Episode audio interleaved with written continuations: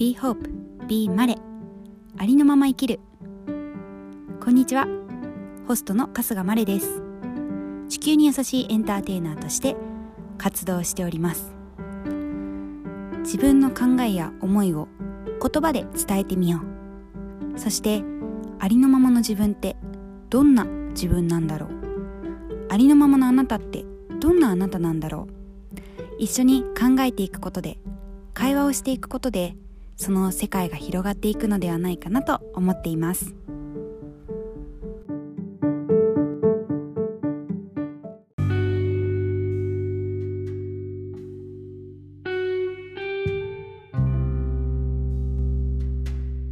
本日のゲストはあさみさんです。こんにちは。こんにちは。よろしくお願いします。よろしくお願いします。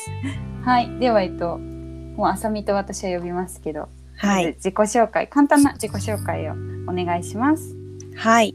私は、えー、まりちゃんの同級生で、えっ、と、コーチングを仕事に今はしています。えっ、と、今日はベジタリアンということで呼ばれましたが、私はこう、ベジタリアンの中でも緩い方の魚は食べる。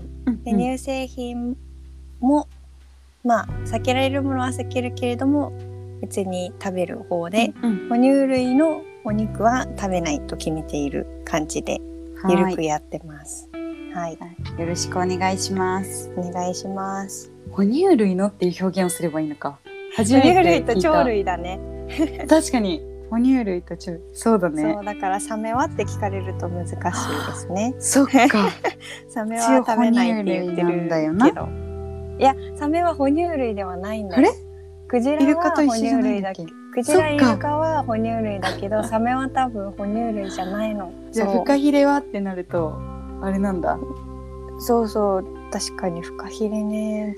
どうだろう。っていういろんなね、はいそれぞれの人の選択がバラバラなのも別にいいかなとは思ったりもしますけど私は。うんう ん今日は、えー、そうあさみとお話ししていくんだけど高校の同級生で高校時代はほとんど会話しなかったよね。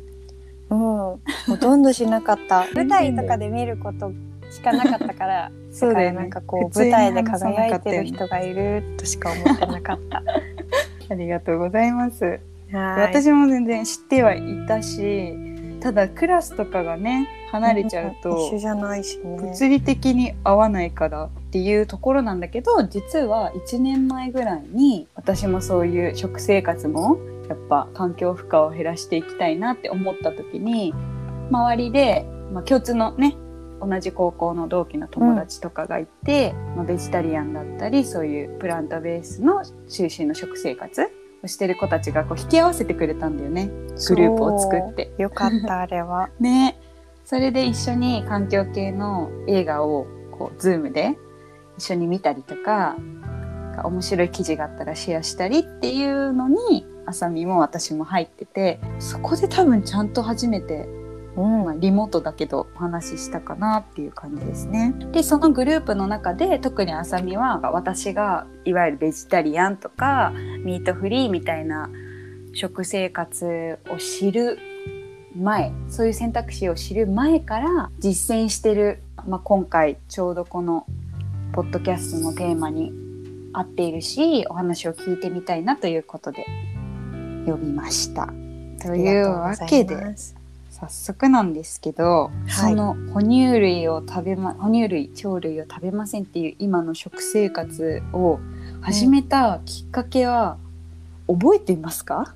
覚えてる 覚えてます。そう高校生の時からそれを始め、高校2年生ぐらいの時なんですけど、うんうんあのなんか高校の自由研究で自分で勝手にテーマを決めてよくて私はなんか中学生ぐらいの時から環境問題にはこう勝手に興味を持ってて、うん。環境問題となんか動物とか野生動物の保護とかに興味があって、なんか動物で環境系のことやろうって思って、そこら辺の本を調べてた時になぜか「死体の晩餐」っていう、その動物の権利について書いている本を読んではいはい。でなんかお肉を生産する過程で、なんかこんなに動物を痛めつけてるのかみたいなちょっと多分偏った人の本だったから、なんかすごいこんな風に我々は動物を扱っているぞみたいなことが書かれてて、うんうん。もうそれが衝撃であの私動物も家で飼ってたからえこんなことをしてまで私はなんか肉を食べたいのだろうかっていう問いが、もうすごい頭にもあってなんかそこにイエスという答える術が私にはなかったから、うんうん。あのもうはい食べませんってなりました。もうその本一つでそ変わったんだ。うそうなんですよ。えじゃあそれ家族と住んでいたでしょ？その時、うんうんじゃあもうその本読みました。食べません決めました。もううんはい。親に言うみたいな、そうそうそう。あの今日からお肉を食べたくありませんと。おーすごいなんかそのなんだろう行動力というかある意味高校生だったからそうだね。高校生だったからかもしれない。じゃあどちらかというとそのこの食こういう食生活をさ送るきっかけって結構人それぞれあるじゃない、うんあさみはまあ動物の倫理とかそのそうだね。動物の権利難しく言うとそうなるかな。なるほど。え実際大変じゃなかった？難しくなかった？最初は若干大変だったけれども多分大変だったのは私ではなくて親だったと思う。お なんか急に「え？肉を使わないご飯作んなきゃいけないの?」みたいになってうん。大変だったと思うけれども肉を食べませんって言った時に一応成長期だったこともあり、うん。肉は分かったから魚を食べろと。なるほど なるほど。魚は食べなさいというふうに言われて今でも食べています。うん。じゃあまあか家族の理解あって行動に移せて、ね。お弁当は親が作ってくれてた？お弁当はそうだね。えっとお夕飯の残り物を持っていくことが多かったからなんか多分基本的にきんぴらとほうれん草のごま和えとなんかおかず一品とご飯みたいなのを自分で朝詰めてた気がする。へえそう私ふと自分が高校生の時にお肉食べないって選択してたらお弁当どうなってたんだろうって 最近考えることがあって。っていうのもね私、う母親がすごいお弁当を作るのが好きでありがたいことなんだけどね。もうすごくいろんなカラフルなお弁当作ってくれてたんだけど、うん。振り返ると私が好きだったのは卵焼きうん。唐揚げなの。もうこの王道の2つが美味しかったのよ。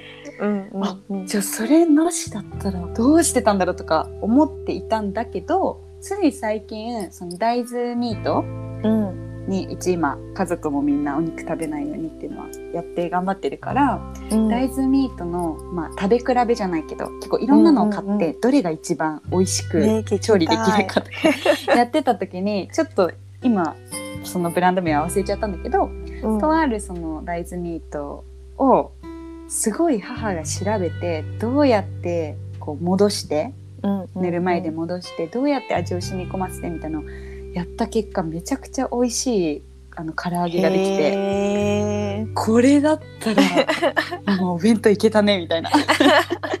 でも本当に作ってくれてる人、まあ、もちろん自分でやればっていうのもあるけどうん。なんか一緒に住んでる人とか料理をしてくれる人がこう工夫してくれるのはすごく嬉しいしうんありがたいなと思って。こう制限がある分楽しい楽しんでそれをこう乗り越えて生きるマインドがあると楽しくなりそうだよね。んんそうだね。お肉って結構簡単と言ったらあれだけど買ってきて 炒めてっいや簡単だよね。塩と胡椒で。ていう。焼いとけば美味しくなるもんね。とりあえず。それをなしってなると確かに人それぞれの工夫とかはうん。必要になってくるけど、まあそれは楽しめるようになるとねうん。ハードルは下がるよね。高校時代でっていう話で私は以前あさみに聞いてあさみから聞いてすごく面白かったのが、うん。私たちの高校は修学旅行がうん。沖縄とかじゃなくて韓国だったんだよね、うん。思い出すともうすごいなんかすごいものを食べさせられた記憶もあるんだけど 修学旅行で。そうだっけ？なんかよくわからないよくわからないお鍋食べたんだよ。なんかへ辛ー辛くていろいろ肉とか魚とかタコとかイカとか入ってるんだけど。覚えてる覚えてる全然美味しくなかった記憶があるんだけそうなんだ。私多分それ食べてないな。でしょ？でしょ、うん。その修学旅行行った時にもうあさみはお肉を食べてないからさ一体韓国で何を食べてたんだろうって話が好きなので教えてください。いや韓国はなんかこうお肉がメインの料理が私たちの修学旅行行った時はうん。用意されてたのがおう肉んうん。メインが多くて、でも素晴らしい文化があってこう小皿でこうもやしとかなんか海苔とかなんかこううんうん。韓国のなんかお惣菜がはいはい、こうはい、絶対横に並んでてキムチとかね。そうキムチとか私キムチその当時食べれなかったから食べてないけど。そう。でしかもおかわり自由なところが多いからうん。もうただひたすらにもやしとそのなんかほうれん草の和え物みたいのをはいはいはい。食べてましたね。もうナムル漬けのそ日々うもうずっとナムル食べてました。お腹いっぱいになったナムルで大丈夫だった？うん、もやしってすごいよね。もやしでめっちゃお腹いっぱいになってました。おーで海苔があるとなんかすごい嬉しいみたいな。へえそういう集団でご飯をするっていう時にもっとみんながハッピーになれる選択肢はあったらいいね確かにねえ確かにね。まああさみはそれでハッピーだったならいいんだけど、どうだった？あ私はなんか楽しかったかな。あじゃああいいののかみんなの話のネタになるしこのように。しなんかこうスーパーとかに行く時間があったから多分そこでうん好きなお菓子とかを買って、うんこうご飯の後は部屋でそれを食べていた気がしますね。なるほどね給食とか思い出したわ今の話聞いてあ小学校の頃とか私あの牛乳が大っ嫌いだったのねう。おおそっか。瓶の牛乳がうんうん。ででもその時はさ骨を作るしうんてかもう絶対飲まなきゃいけないものって言われてたからうん。もう鼻つまんで。飲んでたけど普通に考えたらこれ飲まなくてもよかったんじゃない？みたいな なんか選択肢他に私は豆乳がいいですよかったのかなとか今更思えてきて、確かにね。そうそう、まあ、今はねそういうのをやってる学校もしかしたらあるのかもしれないけど、うんなんか海外カフェテリアのなんかイメージがあるからああいうのだって選べるからいいよね。そうだね給食はね決まっているもんね難しそう確かに。結構こうさ好き嫌いはいけないとか、うんまあ、お残しはいけないですよってその食べ物を大事にっていう文化じゃない日本が、うんうんなんか素晴らしいなと思いつつも なんか今こうしてあさみと話してて考えると、お肉とか結構多かったし卵使う料理とかも結構日本のそういう給食とかは多いなって。食文化だからね。でそういう意味では韓国以外にも多分海外結構行ってると思うんだけどあさみは、うん。印象的だった国とかある？他はそんな苦労してない？そう。あんまり苦労していないかもしれないけれども、私はインドネシアに8ヶ月行ってたのと、うんうん。スコットランドにまあ半年からもうちょっと何回か行って、うん。あとヨーロッパ何カ国かとオーストラリア3ヶ月。すごい。でその多分そのヨーロッパスコットランドオーストラリアはもうベジタリアンとかがとても普及している国だから、うん基本的に困ることはなかっうんた、でインドネシアだけはそういうのはないのへでー基本的にインドネシアはもう肉をいっぱい食べるんだけど国民食的にテンペというあの大豆の発酵食品はいがあって、はいあれすごいのこうブロックで豆腐1丁ぐらいので60円ぐらいとか売ってるの。安っ。安いンペ買おうとすると高くない？っちゃ高い。本当になんかもうあれはテンペじゃないと思うんだけどなんかその それの料理とかも絶対になんかこうインドネシアも選ぶスタイルの国だから選べてもうテンペとナスのなんか炒め物みたいのんとかをたくさん食べてた気がする。へえあテンペってインドネシアなんだ、ちっちゃめに切ってうん。あの一回素揚げするんだよね。へでー。それを甘辛いタレとかで和えるんだけどすごい美味しい。あとはい。ガドガドっていうなんかごまだれとなんか茹でた野菜をあえたものをさあのご飯にのせるみたいなんだけど、ももうそれもめっちゃ美味しいから食べてほしい。ガドガドねガドガド。メモしておきました。そう。でも日本で食べると多分美味しくないあんまり。あそういうのあるよね。そう美味しいガドガドを私は日本で食べたことがない。あそうなんだ。じゃあインドネシアに行く機会があった。あったらあっぜたらぜひ。変化とかはあった？心でも体でもいいんだけど。ひうん。周りの変化でもいいし、ねうん、あ周りの変化はもう結構結構ありましたよね。なんか本当に、うん。今今みたいにそんなベジタリアンとかビーガンを皆さんが知ってくださっていてなんかちょっといいねみたいなうんうん。時代では私は多分なかったので、うん。なんかお前はなんか本一冊でなんでそんなに食生活か変えてしまうんだみたいな。なんか波が強かった。本当に本当？に食べないのみたいな、え。すいまんせんねみたいな。でも私はこれがいいんですみたいなのでうん。やってた。なんかそういう波強いっていう環境の中でさ折れずに続けるって結構結構な精神力が必要じゃない、ねあんまり辛くなかった？あんまり辛い記憶はなくて、うん。これは予想でしかないけれど、うん。もしかしたらなんかそういうのがあっていやでも私はこれがいいんだって言ってたら考えが強化されたのかもしれないなって今思った。なるほどねそれに周対して言っちゃさったしみたいな。自分で自分にちゃんとこうなんだろう責任を くっつけていくみたいなとこあるかもね。あとなんかさ、ね聞かれた時にさ、私もこれは感じてるんだけど「えなんで食べないの?」とか「食べないのな大変じゃない?」とか言われた時にさ自分の言葉でそれなりに説明できるのって大事だなって思って、もちろんそれはあさみが読んだ本の内容を共有するとかでもいいし、うんなんだろう、まあ、押し付けない程度に私はこういうこうこうこういう理由で今こういう食生活にしてるんだとか、意外とこういうのできて楽しいよとか、うんなんか言葉で説明ができるのも大事なのかなって思った。うんそうだねなんか楽しく伝えたいよね。こんなそうだよね。なんか私はこうスコットランドとかにいた時はエコビレッジっていうところで生活をしていて、うん。みんなこう環境にいい生活をっていう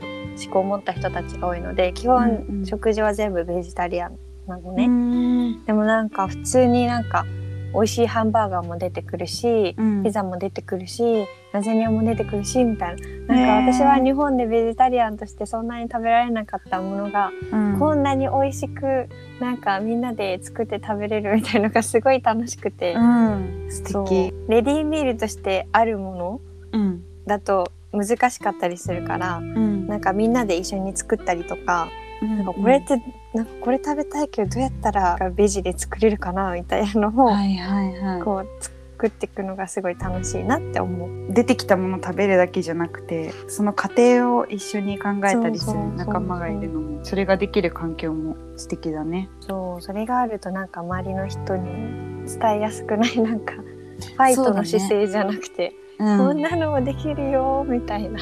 じゃあ今はそのあさみがかつて思ってた「すいません。なんか申し訳なくこれ私はやらせてもらってます」っていう姿勢はちょっとは変わった、そうだね。じゃあいろいろ海外でもそういう素敵な経験とかして、うん。まあ、最近東京でも増えてきたなという感じはあるんだけど食べれるところが。そうだうん、少しずつだけど、ビーガンレストランとか調べると出てくるもんね。ね美味しいかは別としてねそれな、もうちょっと頑張ってほしいです。ちょっと頑張りましょう。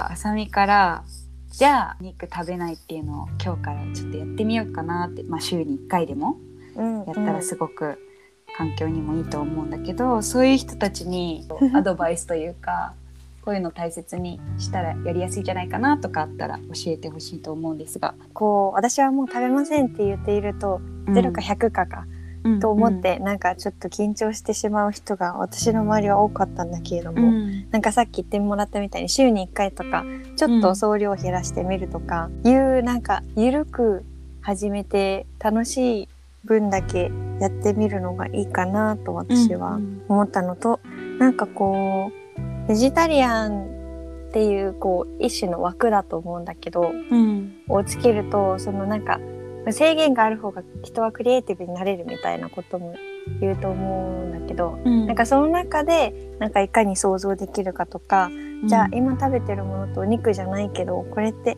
なんか誰が作ってどこから来たんだろうみたいな想像力を働かせたりとか、でなんかそれについてもうちょっと知ってみるみたいなことができるとなんか世界が私は広がっていく感じがするので、うんそうやってちょっとやってみて楽しかったりとか自分の体に合ったりとかしたら続けてほしいなみたいな風に思っております。パチパチパチパチ。拍 手をしてます一生懸命。そうだね。本当にそう思うなんか総量をさ減らすところからやっていくと意外と気づきがあるじゃない？うん。あれみたいな。なくてもにお肉なくても意外といけるとか。ね。あと制限って話も私もその畜産業の、まあ、裏みたいのをうん。あさみと同じようにうん。本なり映画とかで見て、わおってなってうん。でそれさ見なければよかったみたいな人もいるけれども、うん。見て見たんだったらさもうそれに対して自分がどう行動を変えるかしかないじゃない？うんうん。ってなった時に肉以外にもすごい気になってきたっていうのはあったかも確かに。うん。じゃあコーヒーはとか、そうそうそう。う、ん、今使ってるこれはとか着てるものはって。うん。すごく本当に想像力イマジネーションの方も広がったしクリエーション想像の方クリエーションの方うん。作る方もさハサミみたいにこれをなしでじゃあどう作ろうかなとかねでも今お話を聞いてて確かにそうだな。世界が広がっているかもと思った。それでこうやってつながれるお友達とか周りの人も増えてるし。マネちゃんもそれでつながれた。ね。うん。えいや本当に感謝感謝ですね。平和の世界が広がっていきますよわー。というちょっとあの今日は朝撮ってて2人のゆるい感じになってるんですけど ぴったりなトーンだったかなと思います今回の。はいよかったです、はい、あ本当にあの素敵なお話をたくさんありがとうございました。りがとうございました